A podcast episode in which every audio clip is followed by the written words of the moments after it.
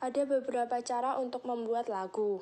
Yang pertama, pahami struktur lagu secara umum. Yang kedua, menentukan tema lirik yang akan mau dibuat. Yang ketiga, menentukan penggunaan kata-kata yang akan ditulis dalam lirik lagu yang akan dibuat.